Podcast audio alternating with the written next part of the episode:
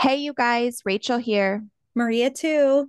And we are so excited to tell you about a new resource for the FTD community. Learn FTD is a website stocked full of FTD resources, information on genetics and genetic testing, and useful ways to talk to your loved one's physician about symptoms. Learn FTD also provides information about FTD as a whole. It even expands to the impact on families and finances. We think it's also a great place to direct extended family and friends to help them learn more about the disease. Their website is just so easy to understand. Definitely take a look at www.learnftd.com for more information. That's www.learnftd.com.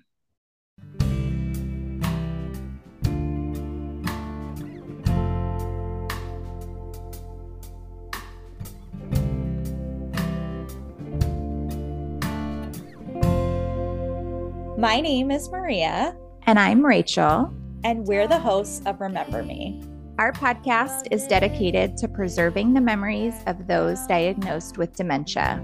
We hope this episode helps you feel more connected, provides a deeper understanding, and allows you to learn to accept the good. Always, always accept the good. This is Remember Me.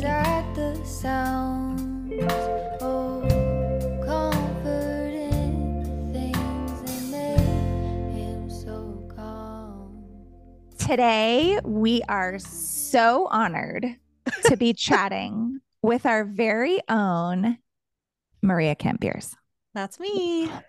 Welcome to Remember Me. Thanks for showing up. Welcome to our season six finale. It's a bookend. Does anybody Started? like have an idea of what, you know, the finale is going to be? I guess you've seen the title, but you've seen the title and I just gave it away. It's a bookend. It's a bookend. So Frank started with Frank, ending with Lia. So, and but wait, there's more.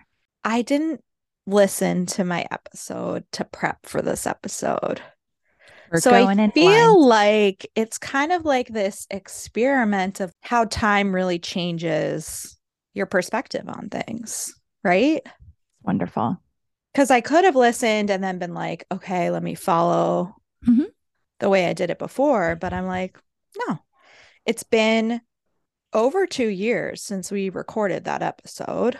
Mm-hmm. My mom was still alive. Can I ask the question? Like, this is, it's still a real episode. Yeah. Okay, ready? Tell us that first. Do I sound like you? Yeah. Tell us that first situation or encounter where you were like, wait a minute, something's not right with my mom. Okay. The first thing that comes to mind now with everything I know was my wedding. She wasn't her pleasant self when we were planning things. Like, even Mike was like, What's going on? She kept saying things were inappropriate.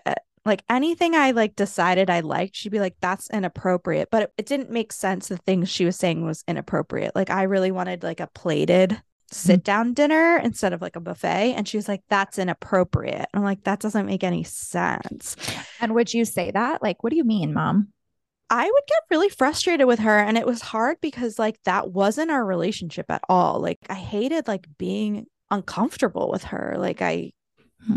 she never was like this. She mm-hmm. never mm-hmm. ruffled feathers. She never, I mean, she would definitely speak her mind. She she was like my closest confidant. So she told me what she thought about things, but there was just almost like a little bit of like an aggressive kind of tone that I mean, in and it was for her, so it wasn't like it wasn't yeah, very like, intense. It'd be like you being aggressive. Yeah. yeah, but it was like different than my sweet mom.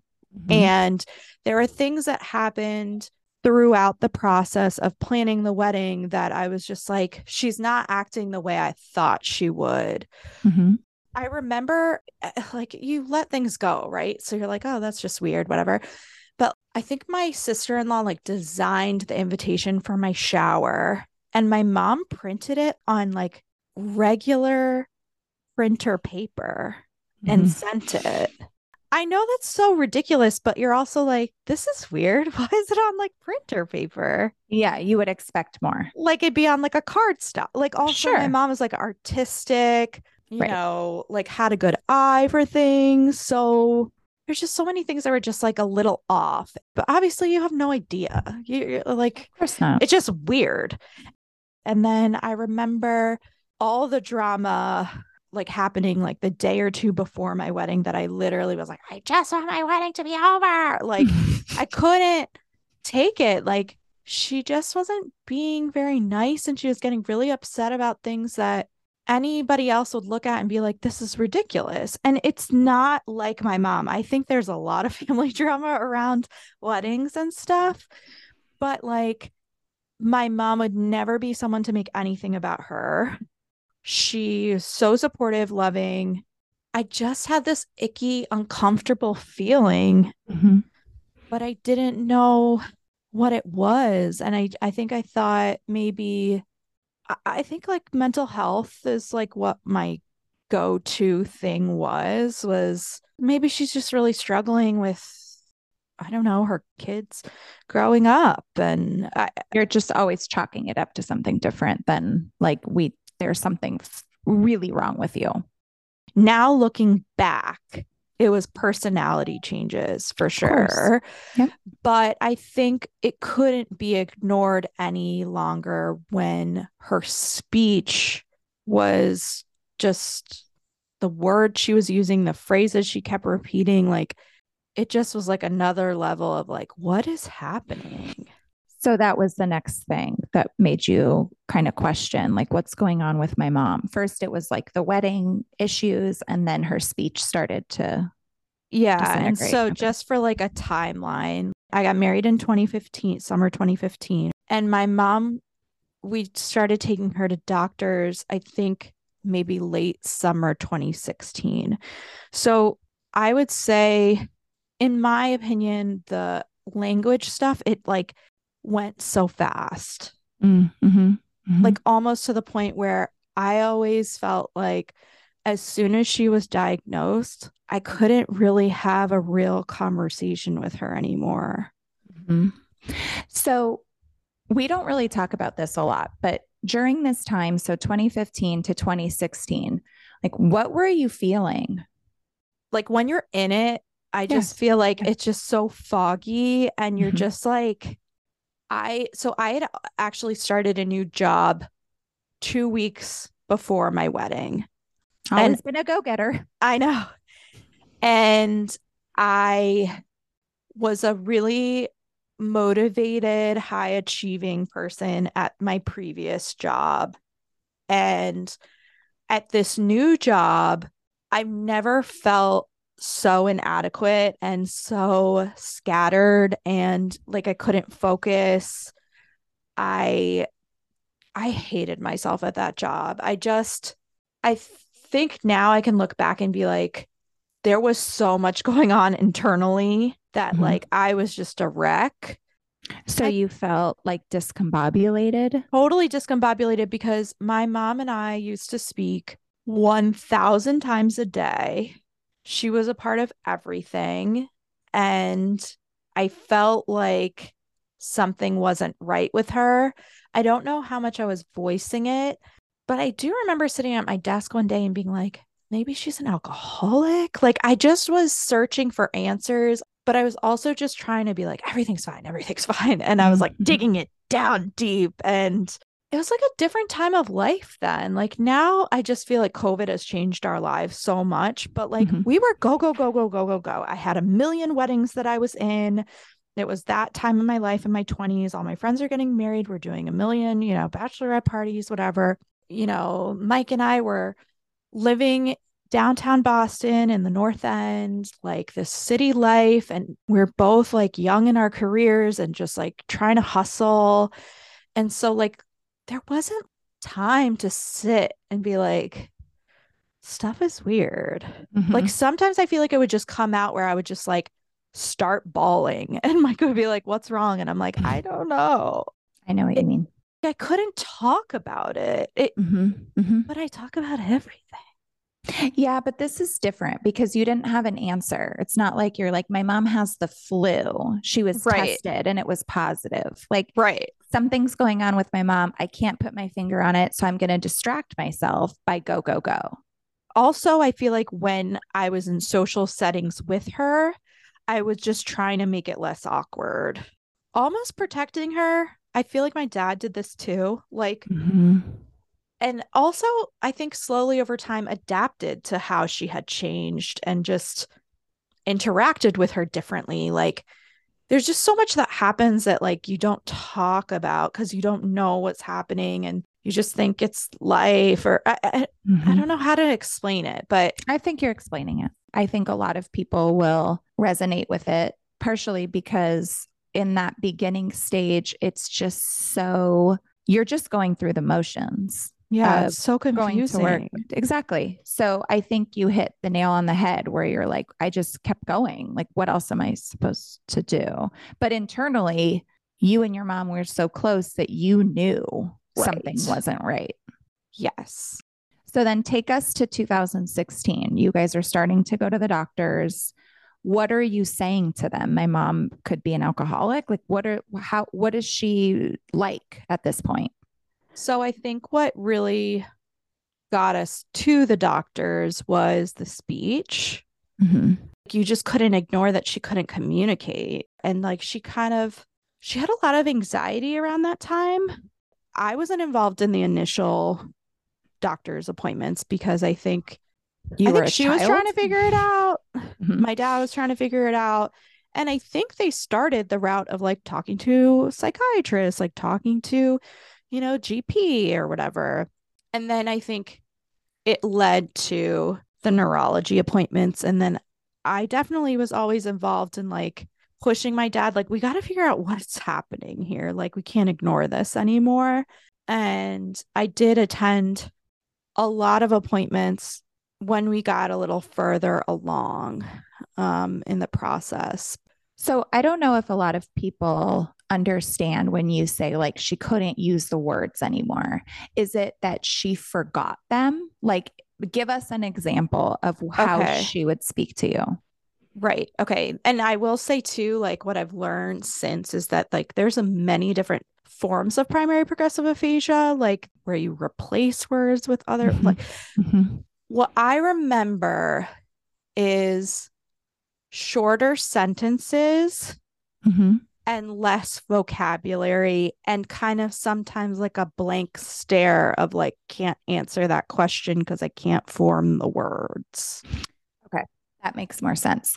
Now, when she would look at you guys, and at this point, you guys did not have a diagnosis, what was that like? Wh- what were you thinking?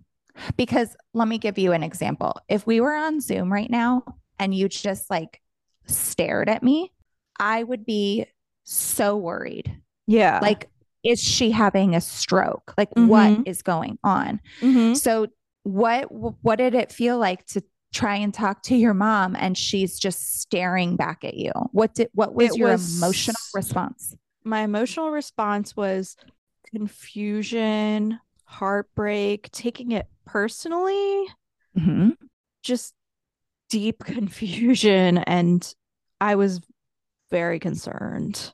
So would you say like, "Hey mom, why are you not talking to me?" Yeah.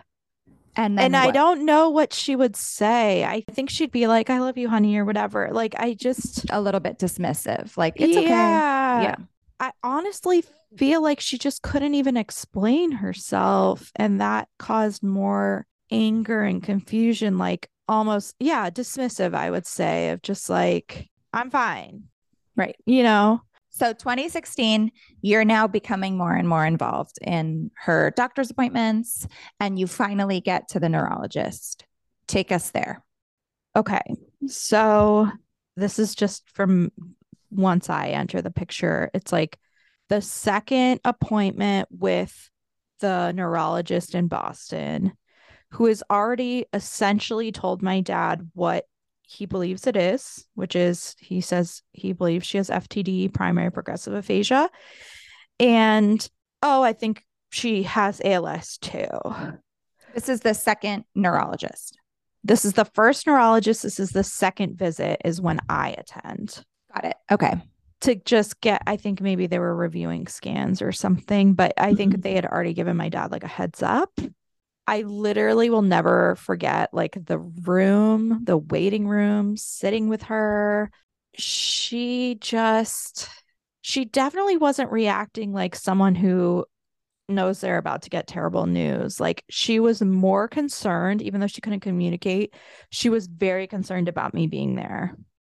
Isn't that amazing how like it's so intuitive as a mother to like yeah. you don't even lose that. I think she was like, is- I do not want her in here. yeah. She doesn't need to worry about this.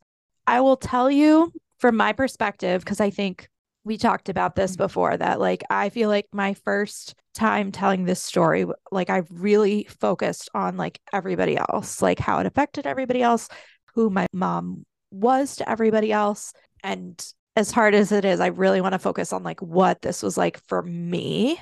Mhm.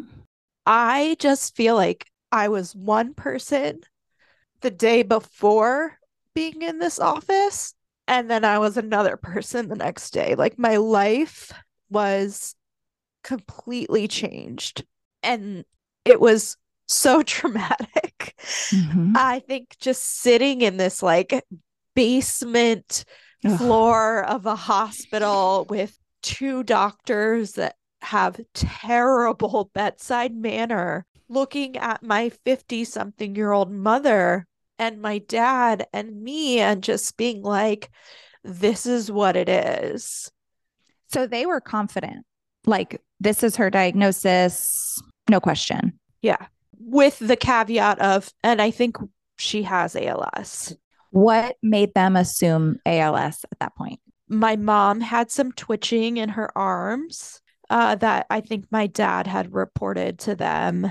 And I knew what ALS was because I know a lot of people probably already know this, but there's this famous Boston College baseball player, Pete Frates, and his family were, are the people that started the Ice Bucket Challenge. And so um, I had done the Ice Bucket Challenge. I think it was like a year before Mike and I had done it in the North End. So I knew, I knew Mhm. what that part meant. And I definitely had the sense that whatever this is, it's not going to get better. And she's in the room with you guys, right? She's in the room. And I just feel like the doctors were so nonchalant. Like I even remember the doctor, um, he was like kind of standing and like leaning on something, like leaning back, like like he's having a beer, like talking to some, you know, like you're literally telling us like yeah. my mom's gonna die. Oh, they also did say that in the room too. They said, I can't remember the exact life expectancy they gave, but maybe it was like seven years for FTD, but we think she also has ALS, so maybe it's like two to four. And it was literally delivered like that. And I just remember my dad being like, What can we do? What can we do? I've been looking at these diets and this and that. And the guy was like almost laughing at him. Like, yeah, if you think you figure that out, then you'll be a millionaire. And it's like, do you have any idea what you're telling us and what this is doing to my family? like, hmm this is insane for you to just be like kicking back and being like, this is what it is. Right. And obviously, based on that interaction, we're so blessed to be in Boston where there's incredible medical care. My dad did research. We got into MGH. Sorry, I'm going to have to cut all the sniffling. it's part of the vibe. It's part of the vibe. Okay. Yeah. This is our Okay. fireside chat of trauma. Uh, Okay. So you guys get this diagnosis with, we think it's ALS too. Great. Yeah.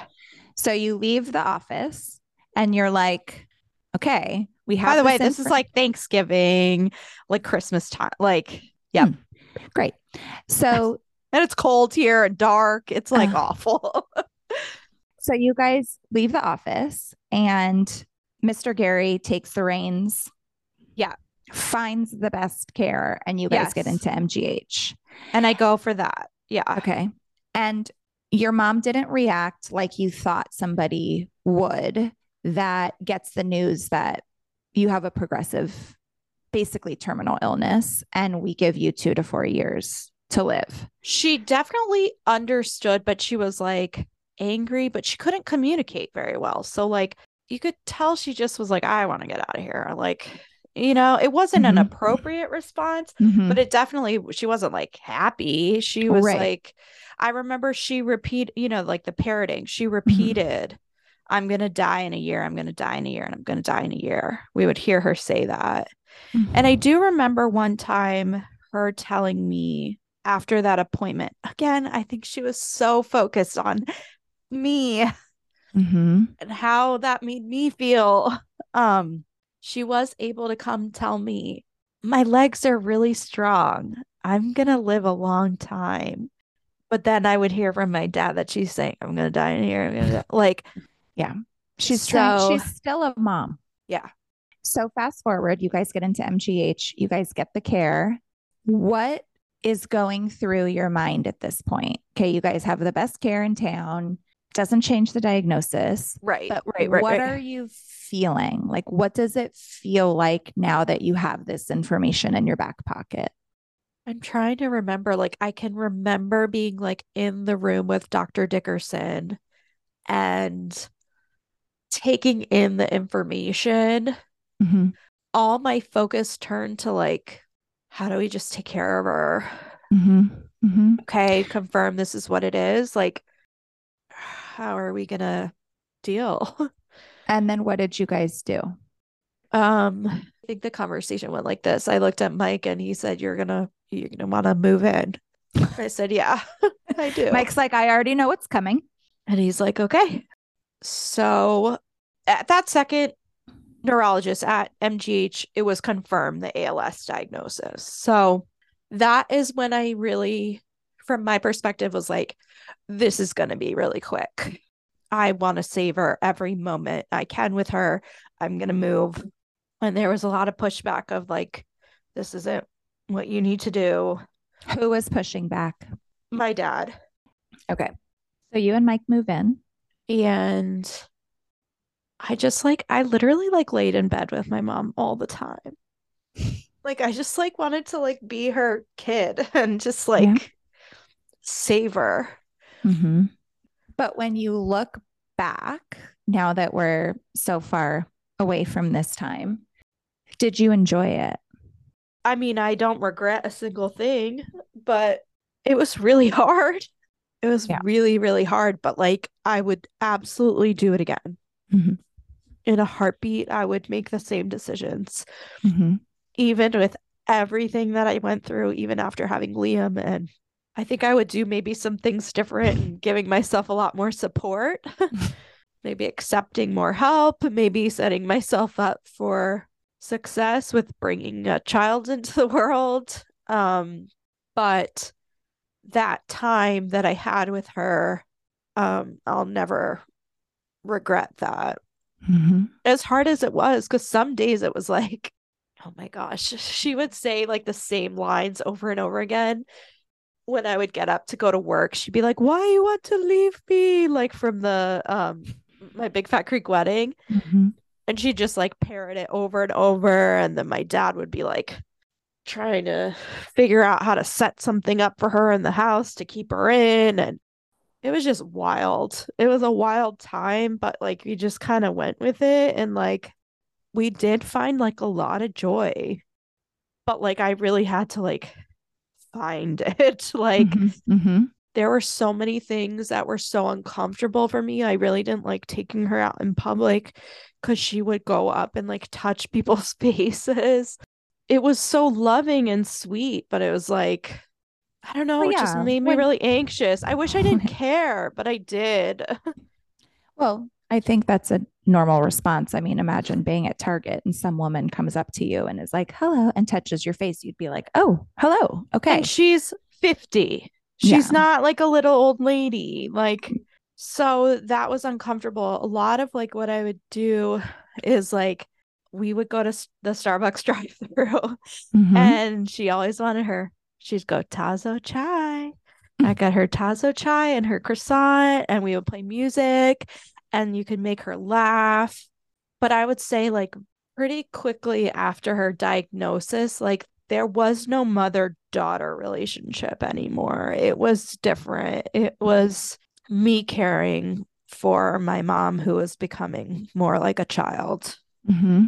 But you never, fe- or maybe I shouldn't say that. I should say, did you ever feel like she didn't know who you were or she That's didn't? not something I struggled with. I know that it is like an issue for a lot of people and a really heartbreaking thing for a lot of people. I don't know if it's just what my perspective was or whatever, but like I always felt like she knew me. Um Mhm. but because of her PPA, like I definitely remember when she couldn't like say my name anymore.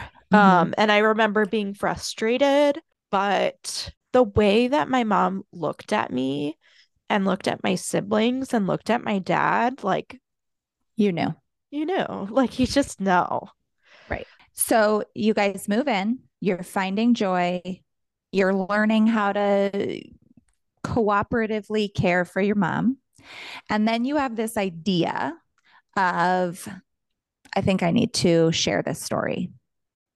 What part do you think was the most motivating for you to get this story out? That's a really good question.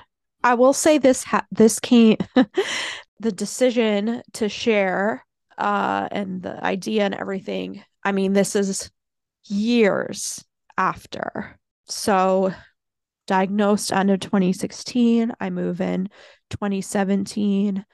I have my son summer 2018.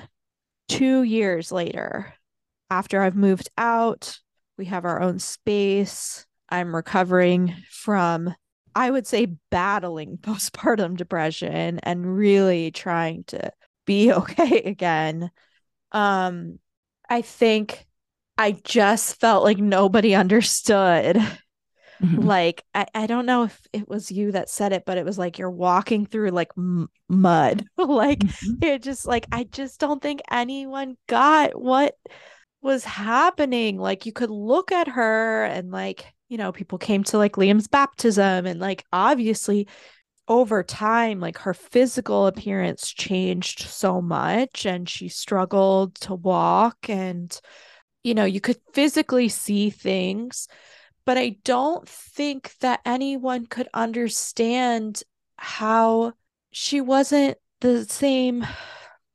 I don't want to say she wasn't the same person, but like I think one of the most heartbreaking things that w- was that she couldn't be who she was. Like, uh, and it was hard to remember who she was. And Mhm. I just think that particular piece of the journey is what motivated me to share. So that- you wanted the whole idea behind Remember Me was to focus on who she was.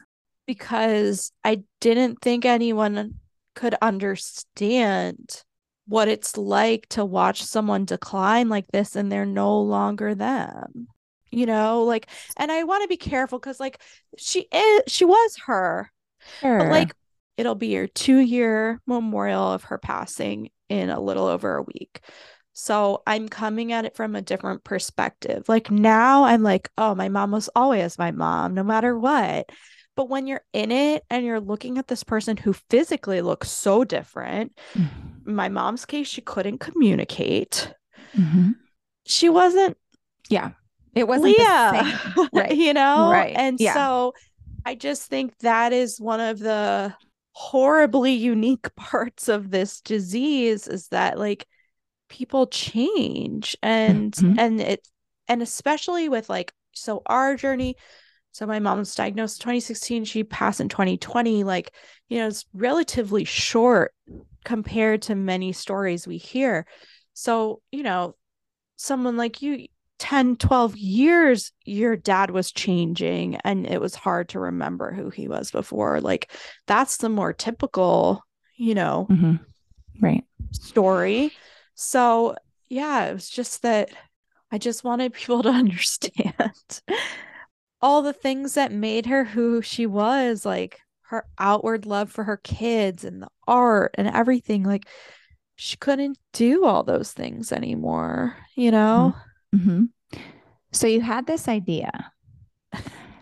And I didn't know we were going to focus on this, but I'm going with it no, because it no, we're doesn't. we're not going to focus on it. I just want to bring us kind of like, you know, finish the journey here. Okay. So you have this idea. you reach out. I think everyone knows this story. Instagram, some yes. LA, pretty cool, unique, avant garde type person response. is, that, is that accurate? Sure, sure, sure. Okay, great. I just remember and your black and white photo. I think you might still have that as your still photo. have it. Okay. Yeah. I'm not I'm not good with change. So Okay. so you start this podcast. Yep. And we start it August 3rd to honor Lia, her Mhm. birthday. Mm-hmm. Let's fast forward because I feel like our unique listeners, is that what they're called? It's the people that The- listen all the time. Well, we just found out on our Spotify Wrapped that our listeners are qualified as enthusiasts. Oh, excuse me. Excuse me. Enthusiasts because they listen right away and they love what we give them. Beautiful. I'm going to go ahead and use the word enthusiastic listeners. Okay. Um, kind of all know my dad passed. Yeah. And then it was your mom. I know you don't like to focus on this, so I'm not going to ask a lot of questions about Okay. it, but I just want you to explain what it felt like for you. You don't have to go into the actual thing, but I want you to say what it felt like at the end. at the end. Okay. So, what I will say is because Frankie had passed November 10th, and I knew around that time, like my mom was suffering. Like she didn't look, you just know, you know, um, I don't know how to describe it, but I kind of felt like a little prepared because you were going through it. Like you Mhm. had just lost him, and I kind of knew that was coming with her. And I felt it. I think I even felt it like in October. I just was like, it's this Yeah. is coming to an end. Oh my God. I feel like I learned so much that I just never, like, you just never know what it's going to be like until it Mhm. happens. And like, I was so calm. I was so calm by her bed. You know, I was calm. Right. Like, I was in the moment. I don't know how. I I feel like that's some physiological thing I want to learn more about because it just blows my mind. Like I think like your body is just like focuses on them and like you just got to like be there with them. And it was like over a week span and it was just traumatizing. I think that's why it's hard for me to talk. You know, it's really hard for me to talk I know. about. I know. I know you don't like to. I think But in the best- moment, I was calm, right. but I was traumatized. Right. I think the best way to, like, when I think about it now, you know, when you get blood taken and they put that like rubber band around And your it kind of hurts. Does it hurt for you? Yeah. And then they're asking you to like squeeze the stress ball, and you're like, put the needle in my arm so I can let go. Yeah. And then they take off the the rubber band and then they let your hand go. And it's that feeling of just like, okay, like this is uncomfortable and I- don't want to look down and see the blood coming out of my arm. But at the same time, like it feels good knowing that like my body is relaxed. Right. Does that make sense? Like that Yeah. feeling of like you're so tight and just like, oh my God. And then you can like let it go. That Yes. or like if you ever try and race a child in a swimming pool across and you're holding your breath and you get to the other side and you're able to like come up for air and like yeah. that's like the only analogy I can relate something like this to. Is Yeah. that feeling of just like, okay, it's done. I can't fight this anymore. Yeah. I mean, I would say I resonate with that because there was so much anxiety of like, when's it going to happen? What's it going to look like? The worst. What is going to happen? Is she going to choke? Like, you know, Yes, there's yes. just so many scenarios that go through your head. And then when it's happening, you're like, okay, this is it. Mhm. Like, it's that thing you've been preparing for for so long. And I think, I don't know. I think, you know how they say, like, you do, there's like flight, fight, flight, or freeze. Mhm. I think I went into freeze. I Mhm. think I just was like there but not there. Like I Mhm, just mhm. was I had to just I don't know, get through it. Mm-hmm.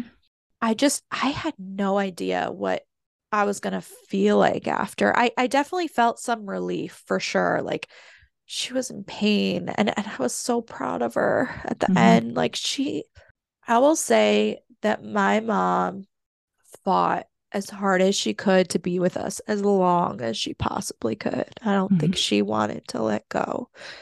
She couldn't speak anymore. She couldn't she could hardly move, but I still felt like she was trying to be with us as long as possible. So I was really proud of her. I feel like she was so graceful in Mhm. her illness, and I was glad she wasn't in pain. But I just had no idea physically and, and mentally how I would feel after this. And I Mhm. just felt so foggy, Mm. you know, Almost like a like depleted, like you have nothing. totally hollow, like, Mhm. Mhm. and very desensitized to like anything. So, like, two days after my mom's funeral, Liam took a Buzz Lightyear ride on car down a flight of stairs at my dad's house into the basement, concrete basement. That's right. I forgot about that. And literally, like, I don't know how he wasn't more injured. There was certainly a lot of blood and a trip to Boston Children's Hospital, but we were all like, okay. And it was like a snowstorm. oh, I remember this because my girlfriend was like giving birth, like I think like this day in Boston, like trying to get in to the city. And we were just like, okay, time to take our kid, our two and a half year old, to get his head stitched up. It, it just was like, I don't know, such a weird time. You like forget everything, like you don't care. Like you just like, I got so many beautiful letters and cards and texts, and like I don't remember any of them. hmm Yep. You're just like in a, you're not there. You're like in so many different places at once. Yeah. And then like, but like life is just like going, you Yeah. know, like I always think of that story that Pia told of like going to buy pantyhose and all these people are laughing and shopping and she's like, My dad's dead. like, right. And everybody's just living. And you're just like, your world has just changed, you know? Yep.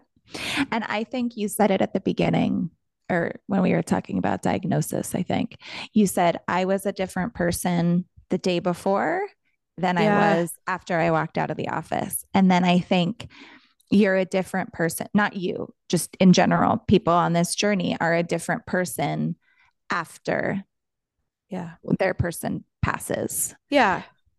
And I think you learn a lot. I think you grow a lot. But I think it also prepares you for situations that are uncomfortable, like seeing your child take a trike down the basement stair. Like it's Right. just, you're like, okay, if I can handle that, I can handle it. Right. Right. I do feel like I'm such a different person now. Like, I don't know if this has happened to you where like people are talking about things and you're like, that doesn't matter.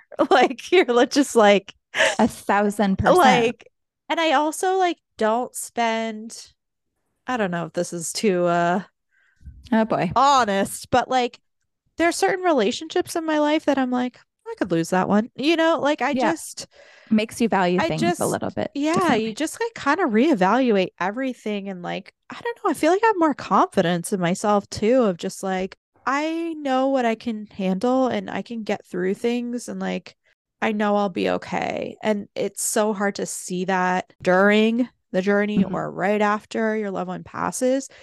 But in the months and years that pass, you know, you heal in a way. I mean, you never get over. And you have helped me so much with this. Like, I push myself to just like feel what I'm Mhm. feeling and talk about it. And doing this podcast was like all like just uh, like helping me not be stuck in it, you Mhm. know? Mhm, mhm. That makes sense. Definitely. Yes. Okay. Um, I'm so cocky now. Let's take a quick break. Hey, listeners, Maria here. I wanted to share an exciting resource we've been getting to know within the FTD community. Learn FTD is a website stocked full of useful FTD resources, information on genetics and genetic testing, useful ways to talk to your loved one's physician, and so much more. Presented in an extremely understandable way, Learn FTD provides thorough and extremely helpful information across many facets of the disease. But more than that, Learn FTD discusses how your participation in research and clinical trials can provide hope and a path forward while sharing guidance and tips you can use today. For more information and to join their email list, visit learnftd.com. We're back. That was okay. a good break. Okay. Where do you think you are on your grief journey? Not the six stages, but like, how does it feel? Let's just say two years after. Right now, leading up to the memorial mm-hmm. and to Christmas, I feel very differently than I did last two years. Um, or do you, you know what I mean? Yes. Um, what is it that you feel? You feel differently, but what is that? What is I don't know. I, I can only focus on what I don't feel. Okay, what do I okay. feel? I you can feel, you can focus on what you don't feel. I feel right now, I feel very focused on my family. I feel very focused on being incredibly blessed to be welcoming a new Member. Hey, we're doing it now. Okay, wait, we have a big announcement. Okay, tell us. You feel very blessed. What? What's coming? I feel very blessed that I'm having another child. and um, are we um, telling the gender or no? Yeah. Okay. I'm having another Please. boy. Thank you. I feel so hopeful because of that, because of the journey I went through to even get here. I I didn't I really had given up hope and I was dealing with all the fertility stuff in that first year and a half of grief. Mm-hmm. It was just grief on grief on grief on grief on grief. Um, there have been times recently I would just want to call my mom, but then I've also felt like I know exactly what she's going to say. So it's like she's with me. Mm-hmm. But one thing I do want to say about grief that I didn't, I didn't realize like that not only would I be grieving like the loss of my mom and her not being in my life, but like how much my family changed after how my relationships changed. I just think i just i didn't think of it. I didn't mm-hmm. i knew i would was gonna have to deal with not having my mom. Mm-hmm. but having a totally different family um family structure sometimes that grief was just unbearable. Just feeling so many layers on top of the loss. I will say that I think when one person leaves a family, either by death or divorce, um, the whole family has to reconfigure yeah. into something that it wasn't before. And I don't think that's talked about nearly enough. So I'm glad that you mentioned that part. It's completely normal to be going through that and to feel all of that, like you said, restructuring that in itself is its own type of grief. Yeah. Yeah. And it doesn't, we don't think about it because you're so focused on the actual loss. So I think it's important that you mentioned it. If you were to give a listener a piece of advice about that, what would you say? Huh. I don't know. I, I don't think I've figured it out yet. I'm kind of in the phase of like letting myself be really sad about it.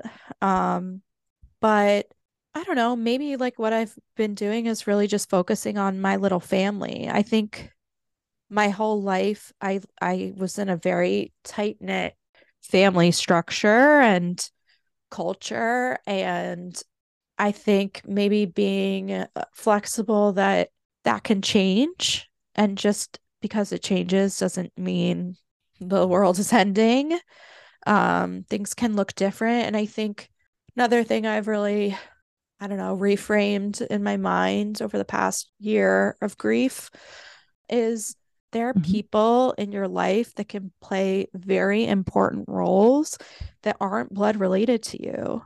You know, Liam's godfather is like such an important part of our family, you know, and like he's not my blood, Shout out Chris Cohen. Okay. yes.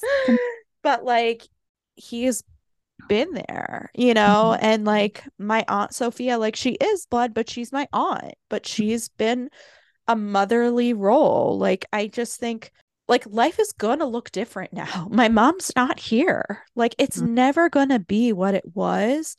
And I'm going to make the best of it. It's still incredibly heartbreaking, but I can focus on my little family and they're the priority. And so I think that's why like I'm going into this, you know, second memorial feeling like kind of hopeful and just really focused on my own family cuz first of all, that's what my mom would want, you know, and that's what's important. This is these are my people, you know. And I think you've done I feel like you've done a lot of work sending that message home to me over the years of just like you're this is your family. And I think you have really good perspective too, because like you're an only child. So like I've learned a lot from your perspective, and I think you've learned a lot of like, Mhm. whoa, having a lot of siblings, that's a lot. Um, but you know, I know don't what you- know. I know know what I mean? We're yin and yang. I We mean, ba- we are. Obviously, we've been through this grief journey together, like Mhm. one month apart. So, like, essentially, we've been walking the same exact path. Mhm. And so, to have someone that you can pick up the phone and call who gets it is like the best. Right. Agreed. Now, Should we talk about Lia? two of the most extremely important questions that we like to ask here on the Remember Me podcast. There's actually three, but I Okay. I think we all get the gist, but I'll ask it anyway. Okay. What was Lia like as a mom? She's like the definition of the Like best mom ever. Yeah. Um, That's the vibe I think we all can pick up.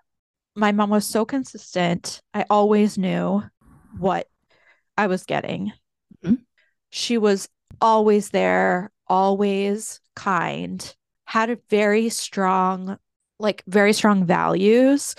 So I think that's why, like, sometimes when I think about, like, oh, I want to talk to her about something, and but then I'm like, I feel like I know what she would say. She just like was very steady and like who she was and what she believed. And she preached those things to me.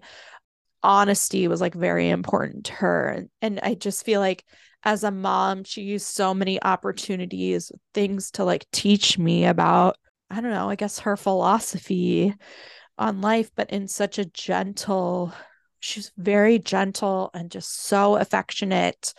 And I don't know if we talked about this on the podcast, but we've talked about like how my mom hyped me up so much that I literally like she would tell me like I looked like Julia Roberts.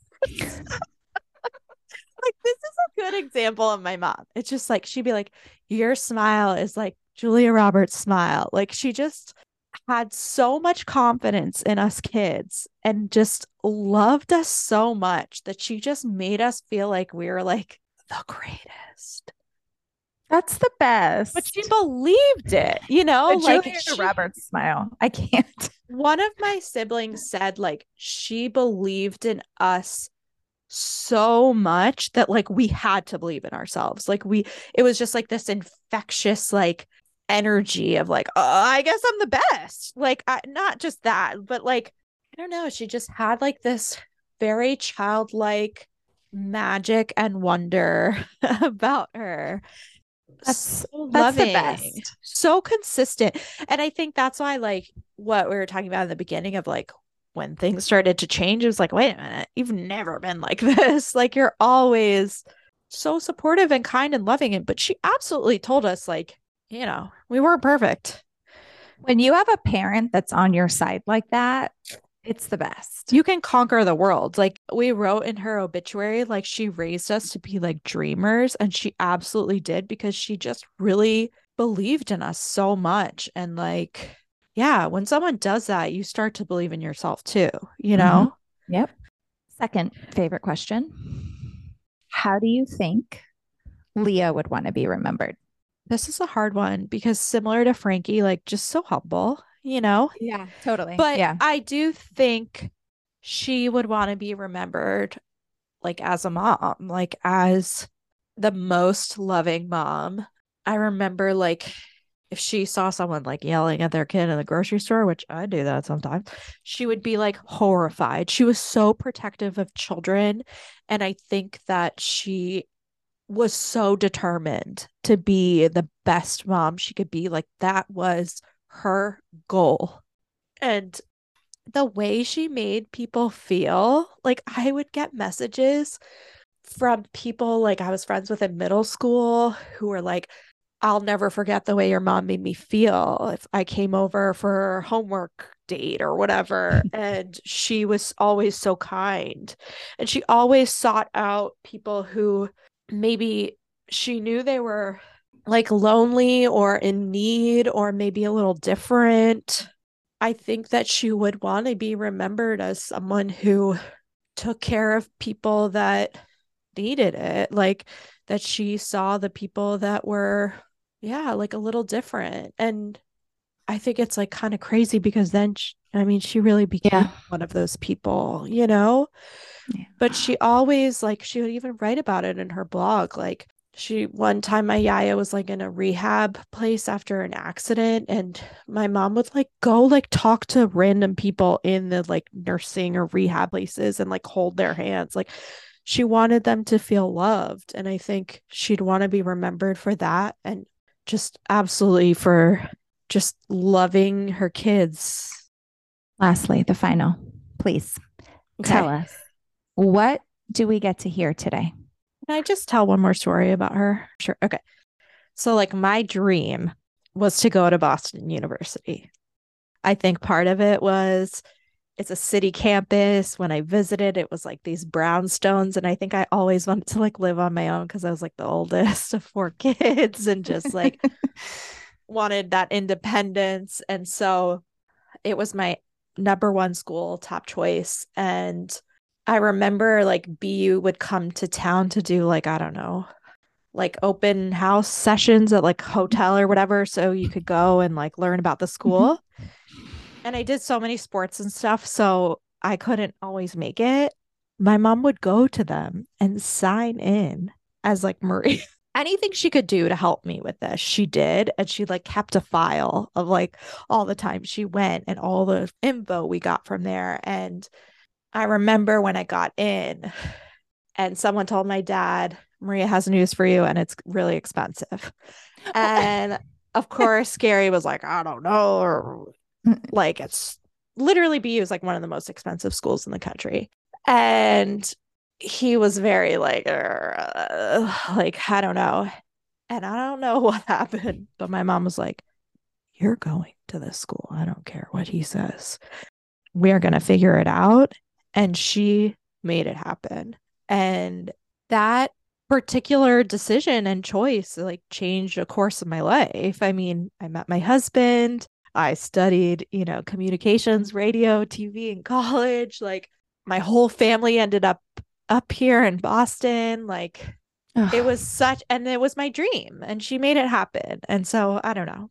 That's I just really always sweet. like also Lia kind of breaking the rules, signing you in. I know it. I borderline because she was like literally like always like honesty is number one. um, but she knew that was my dream and she was going to make it happen, and she did. Okay, so well, you want to get into what we're going to read, huh? How did you okay. know I was going to ask that next? Have you heard this podcast before? I'm going to read two things. Okay. They're short. Doesn't matter. So, just to illustrate how incredible my mom was, once again, she kept a book, like a journal, where she would write letters to me and my siblings. And I think the first entry is like in 1995. And then I think it goes through um, when my sister was born. My youngest sister was born in 90. Oh, no, it goes through 90, 99. So I have, a, I have an only child question. How did you get your hands on that? I found it in the house one day and stole it and brought it home. Anybody, uh, any sibling that's listening, I'm happy to pass it around, but Beautiful. found it, kept it. Um, I'm very fortunate that I have a lot of things that my mom has written and a Mhm. blog full of 500 posts. But throughout this journal, she writes some letters that are to all of us, some that are individual, some are on the same day where she'd be like, You did this today, and then this one did this. And it's kind of beautiful to read because she like even talks to us all different. Like she just I don't know. She just had a, her own unique relationship with everybody. But okay, one thing that was like really important to me and my mom, like a sweet thing that we would do together is tea time. I didn't get a lot of alone time with my mom because there are four of us kids, but that was like a little special thing. And so that's why tea time, I don't know. Some people know it's like really important, like cute thing to me. Okay, so this is a 95. So I'm almost seven years old when this is Oh. written. Okay. Maria, we had tea this afternoon and we talked together. You played with Eleni a lot today, but later asked if I could entertain her. you are so beautiful. See, Julie Roberts. Julia Roberts. You are so beautiful and special to me. And I know it's hard being the oldest. Uh-huh. Oh, preach. Okay. You are trying so hard in school. I'm so proud of you. Love, mommy. Is it a good one? Yeah. Okay. Now I'm just going to read one that's to all of us. I'm going to try to read it. Dear, and she writes our names. My three hearts. My my youngest sister wasn't born yet. This is in Ooh, okay. 97. I was about to say Lia miscalculated. Okay. um, this was in March 97. So I think she was maybe pregnant with the youngest. My three hearts. It's mommy again. You are sound asleep. I hope you're having sweet dreams and that you're happy. I hope you will always be happy and that you will keep God in your life always. Always nourish your faith in the Lord he will help you to be happy. Again, I love each of you so very much. You are my life. Mommy.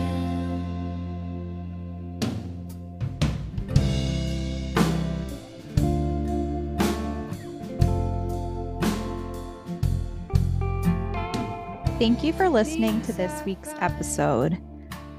If you want to connect with us, you can follow us on Instagram at Remember Me Podcast. You can visit our website, remembermeftd.com, for more information on FTD, resources, and ways to support our podcast, like joining Re-Members Only. This podcast is produced by Maria Kent Beers and Rachel Martinez, and the beautiful music you hear is a song called So Damn Lucky by Bailey Kent.